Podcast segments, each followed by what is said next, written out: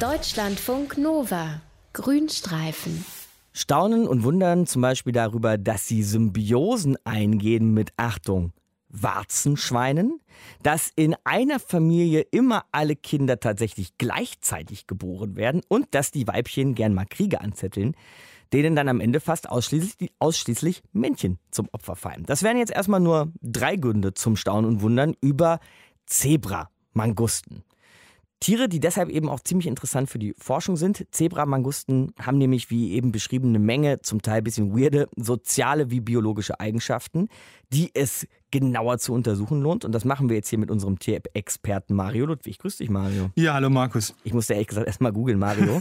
weil keine Ahnung, wie Mangusten nochmal gleich aussahen. Bitte eine kurze Einführung, Mario. Wie sehen die aus? Was sind das für Tiere? Ja, mache ich sehr gerne. Also es sind kleine Raubtiere, sehen so ein bisschen aus, als hättest du ein Marder mit einem Erdmännchen gekreuzt, Aha. leben im südlichen Afrika und zwar immer so in Gruppen von 10 bis 30 Tieren, haben ein sehr ausgeprägtes Sozialleben und man weiß es nicht so ganz genau, aber man vermutet, dass so eine Zebramangustengruppe, dass die matriarchalisch organisiert ist, also dass die Weibchen das Sagen haben. Hm, da kommen wir ja auch zu diesem irgendwie interessanten Punkt, dass die Weibchen Kriege anzetteln sollen, um sich Vorteile zu verschaffen, die Männchen aber quasi den Hals hinhalten müssen. Also wie läuft das ab?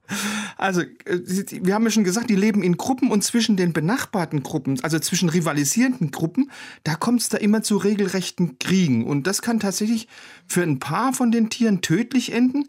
Und Wissenschaftler von der Uni Cambridge, die haben jetzt beobachtet, dass es ganz oft die Zebramangusten Weibchen sind, die ganz gezielt diese Kriege anzetteln. Aber warum machen sie das? Also hat so ein bisschen was mit Eifersucht zu tun. Aha. Weil in der empfängnisbereiten Zeit, da werden die Weibchen von so einer Zebramangustengruppe natürlich sehr streng von ihren Männchen bewacht. Also die Männer, die wollen ihre eigenen Gene weitergeben und die wollen natürlich nicht, dass da ein schnöder Konkurrent zum Zug kommt. Deshalb ist Fremdgehen für die Weibchen eigentlich unmöglich, aber eben nur eigentlich. Weil die englischen Forscher, die haben beobachtet, hey, die Weibchen, die haben doch einen Weg gefunden, um ihre männlichen Bewacher abzuschütteln. Die zetteln einfach mit der Nachbarsgruppe einen Krieg an. Und das geht relativ einfach. So ein dominantes Weibchen, so ein Chefweibchen, das führt einfach die eigene Gruppe in das Gebiet von der Nachbarsgruppe. Dann kommt es zu Kämpfen und da haben die Wissenschaftler festgestellt, da sterben fast nur Männchen. Mhm. Okay, jetzt hast du ja gerade angefangen, Mario, mit diesem Fremdgehen. Ne? Also der Vorteil bei diesen Kriegen für die Weibchen liegt dann darin, dass sie sich mit anderen Männchen paaren können, oder wie? Ja, genau. Also die, die nutzen natürlich die Chance, ihre Männer sind in heftige Kämpfe verwickelt und dann kann ich mich doch prima mit den Männchen aus der fremden Gruppe paaren. Und es lohnt sich letztendlich anscheinend auch für die Weibchen, äh, also zumindest was die Fortpflanzung angeht, weil Genanalysen haben gezeigt, dass Weibchen, die viele, sagen wir mal, Fremdbegegnungen hatten, dass die deutlich mehr Nachwuchs gehabt haben als Weibchen, die auf ein außergruppliches Abenteuer verzichtet haben. Also das ist auf jeden Fall mal ein sehr interessantes soziales Verhalten bei diesen Zebramangusten. Das andere, was wir besprochen haben, ist, dass die Weibchen einer Familie eben, oder was wir erwähnt haben, nicht mhm. besprochen haben, das besprechen wir jetzt nämlich, dass die ihre Jungen immer alle gleichzeitig zur Welt bringen. Ja, also das Ganze dient dem Schutz von den Jungen, weil wenn alle Mangustenweibchen ihre Jungen zur gleichen Zeit zur Welt bringen, dann wird es schwer, diese Jungtiere ihrer jeweiligen Mutter zuzuordnen. Und das ist jetzt ein ganz großer Vorteil für die jungen Zebramangustenmütter, weil die älteren, die dominanten Weibchen, die töten nämlich ganz gezielt die Jungen von niederrangigen Weibchen. Und zwar aus dem einfachen Grund, damit die eigenen Kinder in den Genuss einer Vorzugsbehandlung kommen.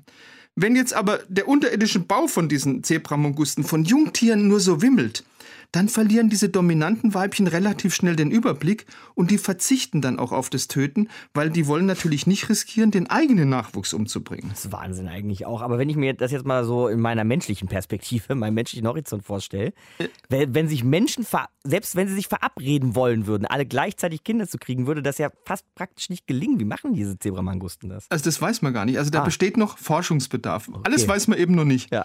Zum Schluss haben wir dann aber eben auch noch die Warzenschweine, Mario. Ja? Ja, also Zebramangusten gehen äh, Symbiosen ein mit Warzenschwein. Das ist ja nun wirklich keine alltägliche Kombination. Nee, eben nicht. Also zwei hochentwickelte Säugetiere gehen eine Symbiose ein. Das findest du im Tierreich nicht gerade häufig.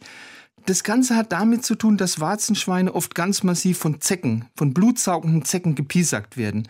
Und jetzt haben Forscher in Uganda beobachtet, dass sich die Warzenschweine, wenn sie so richtig geplagt sind, ganz gezielt so einer benachbarten Zebramangustenfamilie nähern und wenn sie dann dort sind, sich auf die Seite legen. Und das ist jetzt das Zeichen für die Zebramangusten, auf die Warzenschweine draufzuklettern und die von diesen Zecken zu befreien.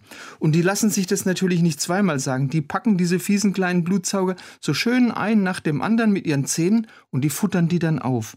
Das Ganze ist natürlich ein Geschäft auf Gegenseitigkeit. Also die Warzenschweine, die werden ruckzuck ihre quälenden Parasiten los und die Zebramangusten, die können sich so richtig schön den Bauch mit hochwertigem Eiweiß, auch wenn es nur eine Zecke ist, vollschlagen. Was für Tiere, diese Zebramangusten. Hat uns vorgestellt unser Tierexperte hier im Grünstreifen in Deutschlandfunk Nova, Dr. Mario Ludwig. Danke dir, Mario. Deutschlandfunk Nova. Grünstreifen.